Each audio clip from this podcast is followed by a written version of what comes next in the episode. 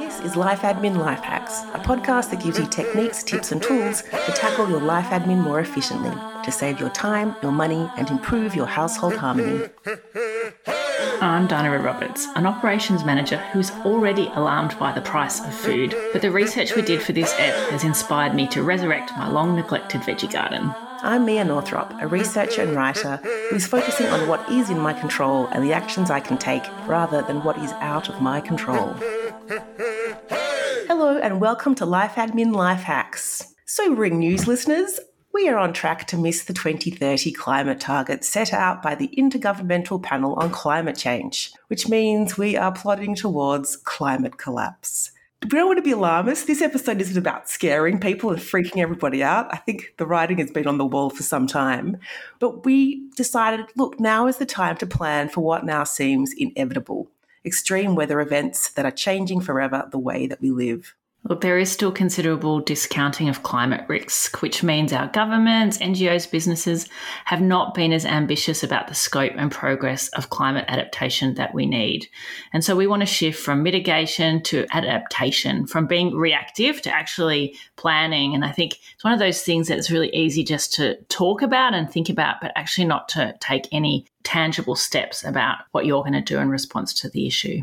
Yeah. So in this episode, we talk about resources to help you identify risks in your region, how to do a vulnerability assessment of your home and situation, and adaptations you might need to make to your home and assets.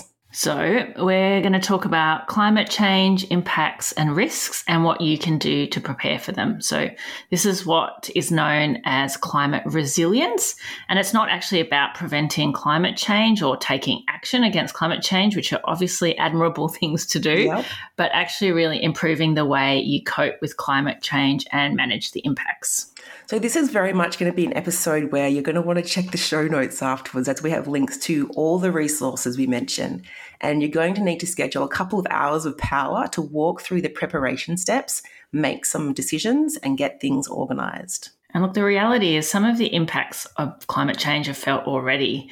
Like we or someone we know have all been exposed to floods, storms, fires in the last year. Some other impacts are imminent, some are longer term, and some of the risks will require you to make serious decisions and may take years to put your plan into place. Yeah, so we know climate change is going to impact each region of Earth differently, but across the board, we are all facing more frequent and more severe heat waves where we have extreme temperatures on land, in ocean warming and marine heat waves. There'll be more ocean acidification, droughts, riverine and surface water floods, and hail damage from heavy rainfall intensity and severe thunderstorms. There's going to be fewer tropical cyclones and more severe cyclones. There'll be coastal flooding from storm surges and rising sea levels, more severe and more frequent bushfires. There'll be lower air quality, lots of smoke in the air. I just, I still can't believe thunderstorm asthma is a thing that, like, yeah. I don't know, five years ago that wasn't a thing. And now every summer or spring, there's like thunderstorm asthma. Yeah. There'll be the glacial retreat and the ice sheet melt and sea level rise, which you're all familiar with. And depending on where you live, you could also be experiencing higher winds than normal and higher levels of snowfall.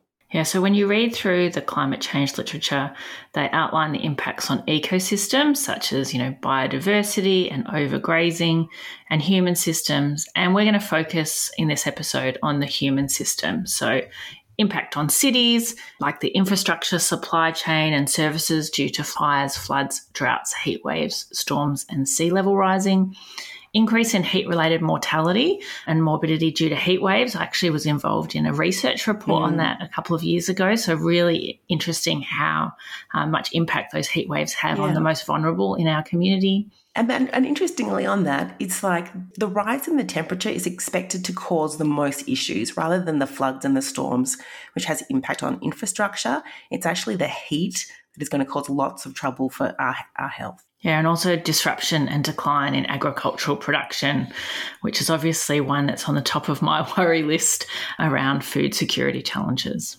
Yeah, and obviously stress to rural communities who are relying on that for their livelihoods. So that's all the stuff that is happening and coming our way. So climate change adaptation has three elements. There's the preparation, what we can do now.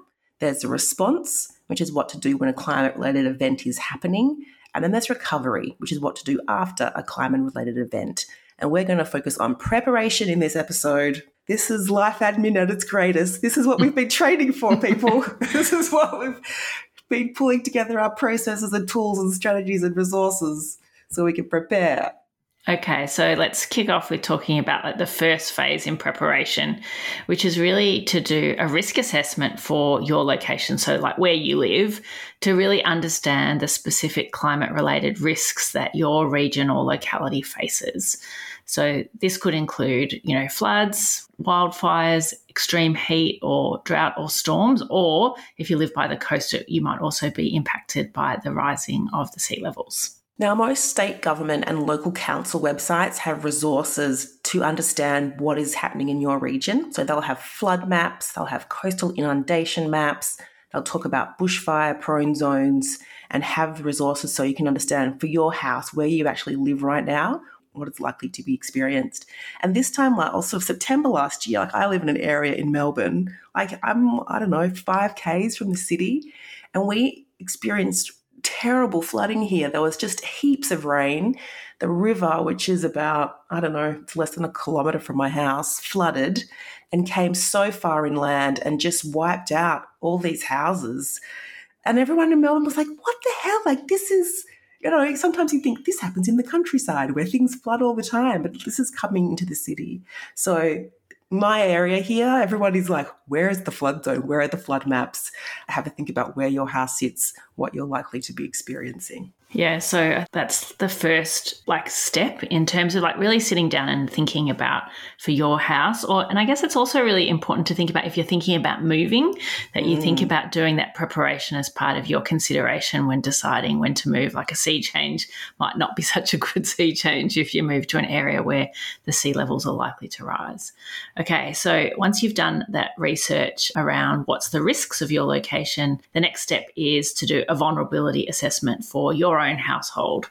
So, Mia, what sort of things should we consider when we're doing that? Yeah, so you want to consider the factors such as the location of your home and its susceptibility to these flooding or extreme weather events, and also the impact of climate change on your daily life and activities. So, this includes considering the work you do and whether it involves working outside or in unair conditioned spaces or if you work in an industry vulnerable to climate impact, such as, you know, especially agriculture and fisheries and aquaculture, but also tourism and hospitality, construction, real estate, transport, and supply chain logistics. So these are all things where if things start to, you know, either there's a climate related event and people stop going to an area or don't want to live in an area, or there is some kind of disruption to production or disruption to service, then things get tricky, which we've seen. I mean, we saw this in the pandemic, which wasn't climate related, but when, you know, areas actually, we've seen this also with supply chain in Australia when there's climate related events and a whole crop gets wiped out and suddenly yeah. you can't buy a certain vegetable or fruit or the price skyrockets. So have a think about the work that you do. You might also want to have a think about your pets and how they could be impacted by any of these climate change and how you might need to keep them safe in an emergency. So, what things you might need to put in place to keep them well. Yeah. You also need to review your assets. So, apart from your house, you need to think about your superannuation fund and pay attention to what it is investing in and whether it's exposed to high risk property and infrastructure in vulnerable areas that could be impacted by climate change or if it's investing in fossil fuels and not really responding effectively to policy and regulatory changes that are related to climate change. So there are some funds that are more sustainable than others, and some funds have a mix of investment options that are more sustainable than others. You don't want to be having your money tied up into in a fund where it's got a lot of property and a lot of infrastructure that could be damaged by climate related events or in fossil fuels rather than looking at some of the more sustainable options that are either actively fighting climate change or more resilient around climate change. And you don't want to be with a fuddy duddy fund who's just kind of barely keeping up with the regulatory changes and not really on the ball when it comes to what their investment options are. Yeah, definitely. You also want to have a think if you're lucky enough to own an investment property, like consider what vulnerabilities that might have in respect to climate change and do you need to prepare that property or do you need to sell that property given the risks? So, really think about not only where you live, but also any investment properties you might have. Mm. You also want to check out your insurance and understand whether you have adequate insurance that covers your risks. And this is this is a changing landscape. This is worth looking at every year because as more climate related events happen, the terms and conditions of our policies are changing as more data comes in about you know what the risks actually are. So you definitely want to avoid underinsurance so you can repair or rebuild or replace contents if something happens to your home. And you obviously want to avoid your claim being denied due to ineligibility clauses. If you have an uninsurable property now, is the time to sell before there are even more uninsurable properties on the market. This to me feels like five years ago, should we, we could have all spent $1,000 speculating on Bitcoin and then it hit $60,000 a coin and we'd all be driving Lamborghinis right now. If you have property that is in an area that is it has vulnerabilities, it's, it's worth looking at whether you should be selling now because as more data comes in and the risks grow, it'll be harder and harder to sell your home because no one's going to want to move to an area that's more vulnerable to climate related events or that can't be insured. I guess the next thing to do, which is something clearly close to my heart, Mia, is to think about your budget and think about how that's going to change in the coming years because of the impacts of climate change. So we know that energy costs are just going to continue to increase, but also um, you might need to have increased cooling because of the extreme heat. We know property insurance is, is likely to go up. Um, and of course, food costs just going higher and higher. Really thinking about what that might do in terms of your financial position. By 2050, this is like this terrible fact that Mia found while we were researching for this episode. Extreme events are related to climate change are projected to ha- halve the agricultural output of the areas of the Murray Darling Basin. So that basin covers much of New South Wales and currently accounts for 50% of Australia's irrigated agricultural output. So, you know, if that comes to fruition, we just know that food costs are going to increase by a lot. So, really thinking about whether you've got enough buffer in your budget to be able to account for that increased cost. Yeah, that, oh, that was slightly terrifying. That was from the New South Wales government website. And every state government has their own climate change related website and other stats about how agricultural production is going to be impacted in their state. But food costs are going to be rising. We also need to consider who in your life is at risk, especially to extreme heat, which has that high mortality and, and high morbidity rates than other types of weather events. So, you know, people who live alone in housing without air conditioning or in urban heat islands like central business districts. So, there's a lot of talk around some areas that don't have a lot of tree canopy and a lot of green spaces to absorb the heat and deflect the heat, especially living in cities. It's just going to get super hot. So, people who work outside, people who work inside without air conditioning, people with certain health conditions, if you're an athlete or you compete and train outside, people who have mobility constraints, and infants and young children and pregnant women. Like these are all people who are going to be more vulnerable to, to extreme heat. So we're going to talk about some of the adaptations you can make to your home in a, in a minute to make sure that you're protected by this. But as I was reading through this material, I was thinking about that Apple TV series, Extrapolations. Have you seen that, Dinah? No, I No, you hate sci-fi. I do. I'm like, ooh, what's this more sci-fi? It's this brilliant series. It basically every episode is 10 more years into the future and they extrapolate different climate metrics. So there's one around what happens if the sea levels keep rising? What happens if the next one's like, what happens if the temperatures hit blah? What happens if this flooding happens? And it's really well done. It was, it's sobering. I, I kind of find it amazing that we have time to make beautifully produced series about climate change and not so much like government action to deal with it.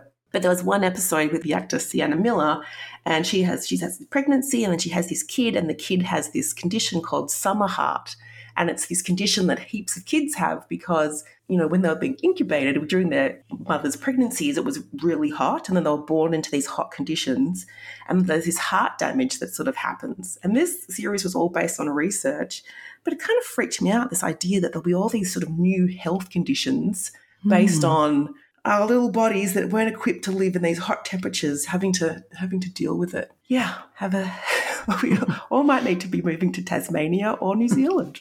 okay, step 3, emergency kit and plan. This is very real for a lot of people around the world already. It is. And I think for me, I always thought it was a bit, you know, crazy living here in Melbourne, but the pandemic taught us that an emergency kit definitely has a place in every home. So think about putting together an emergency kit that includes essentials such as water, non perishable food, toiletries, batteries, torch, radio, first aid supplies, important documents, and definitely any necessary medications not only even you know all of these climate change events, but even uh, some of the supply chain around pharmaceuticals has been quite dicey since COVID. So I was actually yesterday in Melbourne buying sensors for my mother-in-law's diabetes pump because she can't get them in Queensland. Mm. Kind of fascinating that the supply chain there doesn't seem to be working effectively. Like extreme weather can cause your home to lose power, water, gas. You might not be able to get to a supermarket or pharmacy for supplies. So think about putting together an emergency kit that will last you for three days and store it somewhere safe so you have the things you need when the weather turns bad. And that's one of the things that you need to then think about regularly reviewing it and making sure that things in it haven't expired. Yeah. So, again, I think this felt like like doomsday prepper yeah, did, kind of extremist stuff, really, until recently. Like just, you know, in, in Australia at the moment, there's been flooding in the New South Wales South Coast and the town of Mallacoota just got cut off. There's one road in, there's one road out. There was a landslide that came after heavy rainfall and the town became completely isolated and they started running out of food, which is just like, how is this happening in 2023? Yeah. But this kind of thing is, is, you know, it's always been possible and unfortunately, is likely to be happening more frequently. So uh, there's we're going to have a link to a checklist from the Queensland government in the show notes, and the Red Cross is also the Red Cross website's also a fantastic resource for all things emergency and disaster. But they have lots of they have an emergency kit checklist, they have an evacuation plan template, and I've been thinking about you know if I go and get all this stuff, where am I going to store the food? If I go and put it in the shed, or I've got an attic space, there's a spare, there's some space under my stairs I'm just going to get like a massive one of those big plastic tubs and put it in there. And I think, you know, with all our other, the fact that we've got stuff on the cloud, we should all be having our fireproof safes with our important documents in them already. We've got episodes on that if you haven't got that in line, but these are the things that we can have in place so that we are ready to go if we need to. In addition to that kit, you want to think about developing a family emergency plan that outlines how you the evacuation routes, how you might communicate, where you might meet up. And so we'll have a link of that in the show notes as well. Yeah. And knowing where you'll go in an emergency is something to work out now. So you want to have a few different options amongst friends or family in different directions because again, uh, you know, there was a bushfire recently, and I heard on the radio this couple saying they had to just get in their car, grab their pet, and drive. And they're like, Where are we going? We don't even know where to go. There hadn't been any public shelters set up yet, and they just had to kind of flee. So, you want to have like some discussions with family and friends that if something happens in your area where bushfires coming or there's flooding and you have to pack up and leave for a, a week, can we come and stay with you? Like have the discussion or at least come to their house as like an initial evacuation point and then sort yourself out from there. Because obviously the public shelters do get created in Australia. We're lucky that we have that infrastructure, but you don't want to rely on them necessarily. It's also time to build a personal support network. So you might want to join adaptation and disaster preparedness group. So Mia, I think you found one like called Plan C for a resilient Byron Bay yeah, there's there's lots out there. when I was poking around these, you know, the council websites and the state government websites have links to all these adaptation and resilience groups that are already happening. And I'm like, good on you people who are really paying attention and totally prepared. I wonder if they're all like ex scouts people. but they have lots of advice on how to prepare and local resources and services. You know, basically you just want to be you don't want to be isolated and alone if something is going on. You want to be able to tap into family or friends in your community and know that there's support if you need it and you know you can share advice. Okay, so that's all that's all that emergency kit and planning. There's an hour of power right there, pulling all that together. And there's a little shopping trip involved to go and get those supplies and get your a little emergency stuff happening. And you know what? It's a bit like insurance. You might never need to use it, But I tell you what, if there is a moment of emergency and crisis and you use it once, you'll be so thankful that you were prepared. Yeah. Okay, so now let's talk about getting your infrastructure more climate resilient. So, we're talking about evaluating and enhancing the resilience of your home and your assets. So, let's step through lots of things that you might want to think about here. This is a long list of stuff. It is a long list. Everyone. So strap in and have a think as we're going through it, thinking, oh, yeah, that's my house. I need to think about that. Yeah. So the first one is to think about insulation in your house. And particularly for bedrooms, it's really important to make it easy for you to sleep where you have these kind of extreme heat events or, and also reduces your reliance on energy when it comes to aircon and, yeah. and heating. That was another thing that was in this extrapolations show on uh, Apple so there was an episode set in India where obviously there's parts of India where the, the temperature is going to be basically unlivable. So they had introduced a curfew where you basically weren't allowed outside during the day because you would basically have a stroke. It shows everyone standing waiting for the curfew siren to sound at dusk and then everyone goes into their day.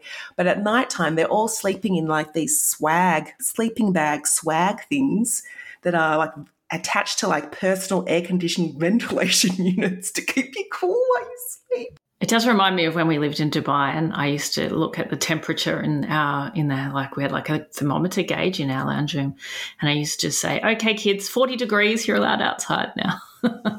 yeah, yeah, that's what's going to be happening. All right, so there's the insulation, super important, and then obviously sufficient air conditioning and fans and ventilation in your home to be able to bring down temperatures, maintain yeah. cool temperatures. And I guess to try and reduce that, minimizing the direct sun exposure in your home. So if you're thinking about renovations or thinking about installing some blinds, can really help to reduce the heat within your house. Yeah. And I've been really noticing that. Like, so the last two days in Melbourne, we had 30 plus degree days and I was watching where does the sun actually come right into my home and there are two areas during summer they, they don't have blinds. There's no curtains or anything. And I'm like, yeah, curtains are coming. Curtains yeah. are coming. Okay, the next one is double glazing windows. This is just as important as for insulation as well, keeping the heat out. Yeah, thinking about whether you got sufficient elevation to avoid surface flooding. So that's another one to think about in your home or if you're renovating. Yeah. And it's, it's funny with the surface flooding, it can be from rainwater, but can also be from, you know, in the street if the drains aren't clearing properly mm. and the water builds up in the street and comes into your home. Yeah. I mean, that's happened in Melbourne so much in the last year or so. Uh, again, back to heat, the recommendations are around having light coloured, cool roofing. So if you've got a roof that is painted black, charcoal, all the colours right now, dark brown, these are all colours that absorb the heat. Uh, and the facade of your home, if your home is, is painted charcoal or black or dark blue or some other heat absorbing color, the recommendation is that you move to a light color so it's going to not absorb so much heat. Another way you can think about that is to have trees and shade structures in strategic locations, and that can help reduce the direct sunlight into your home. Yeah. And there's also a recommendation that you have a cool retreat in your home, ideally on the south side if you're in the southern hemisphere, or on the north side if you're in the northern hemisphere. And this is basically a part of your house that has an orientation that is away from the direct sunlight. It can be underground, it can be a basement, but there is a cool zone in your house that you know can be reliably kept cool. When I read that, I was like, this is like borderline terrifying that we need a cool retreat in our house. Deep breaths. We also want to think about having a rainwater tank so that you can have some water on hand uh, making sure so in terms of the rain you either you want rainwater or stormwater drainage if you're going to get pummeled is the water draining properly from your property do you have a garden design that redirects rainwater or floodwater and on the flip side can you store that rainwater if we go through periods of drought or high temperature having you know your own supply of fresh water either for drinking if you want to be sterilizing it or recycling it you know recycling grey water for use on gardens or toilets during drought also things to consider. Yeah, and you might want to also consider whether you've got the most water efficient appliances like your shower heads, your taps, and your toilets. So, more to do with water, you want fittings and furnishings that can withstand flooding. So, if you are in a flood prone area, then you know things like concrete floors are going to make all the difference compared to things like carpet and floorboards that take a lot of time to dry out or that need to be repaired after flooding. Uh, you might want to have a think about whether your roof can cope with intense rainfall. I think we had a hailstorm in Melbourne here overnight. Or if you're in a more fire related zone, whether it can minimise fire embers caught in the roof line. You might want to consider bushfire shutters or sprinkler systems if you're in a bushfire zone, and obviously building with fire resistant materials. And most of that now is legislated via building codes in bushfire zones. Like you have to build with certain materials, which is obviously pushing up the price of a lot of those homes because the, it's a lot more sort of steel and glass rather than wood. Hmm. And you also want to think about minimizing fuel loads that are close to your home, so things that could catch fire in the event of a fire related event. Yeah, and if you live somewhere where there are likely to be severe storms and cyclones, think about window protection as well. So it might be shades or shutters. And then the final one is grow your own food, people. Yep. Get those veggie gardens going, fruit trees. Get the veggies going, plant some fruit trees, get some chickens. Like food costs are only going to go up. If the forecasts come true and we do have major output uh, falls in agricultural production, which is going to happen globally, you, you want to be able to grow your own food and know how to grow your own food. I have a friend who she's a sustainability partner at a big consulting firm and she is like, yeah, it's now is the time to go and buy books about how to grow food properly and learn some horticultural skills. You don't want to be relying on the internet for that kind of stuff because she's she painted this scenario and she's like, what if there's some kind of like solar storm mm. and the mm. internet is down and then everybody I'm like, the internet has never gone down and she's like, mm, it's just a matter of time, really? It's like, what that's my teenager's worst fear. It is worth noting that the projected warming levels under current emissions mean adaptation won't always be possible. So we might have to adjust in more significant ways. So might even need to think about leaving where we live or the region we live or changing jobs because, you know, where you live or your work can't adapt adequately. I mean, the flip side of this is that there's a lot of opportunities to work yes. in this area. There are a lot of industries where it's like, this industry is going to become more important than ever to help us adapt. So there will be lots of opportunities in that direction. But essentially, now is the time to consider the vulnerability of your household to climate change and make the necessary changes today that will prepare you for the future. So we hope we haven't freaked you out. This is a, a rallying cry to go and empower yourself, start putting things in place so that you do feel confident and you do feel equipped. Yeah, so take some action, schedule some hours of power to get clear about understanding the risk of climate change in your region, assessing the vulnerability of everyone in your life and in your household, creating an emergency kit and evacuation plan, and deciding what climate resilient infrastructure you need to put in place. Thanks for listening. Show notes for this episode are available at lifeadminlifehacks.com. If you're a fan, please subscribe and share the love and tell a friend or review us in your podcasting app. You can also follow us on Facebook, Instagram, and LinkedIn.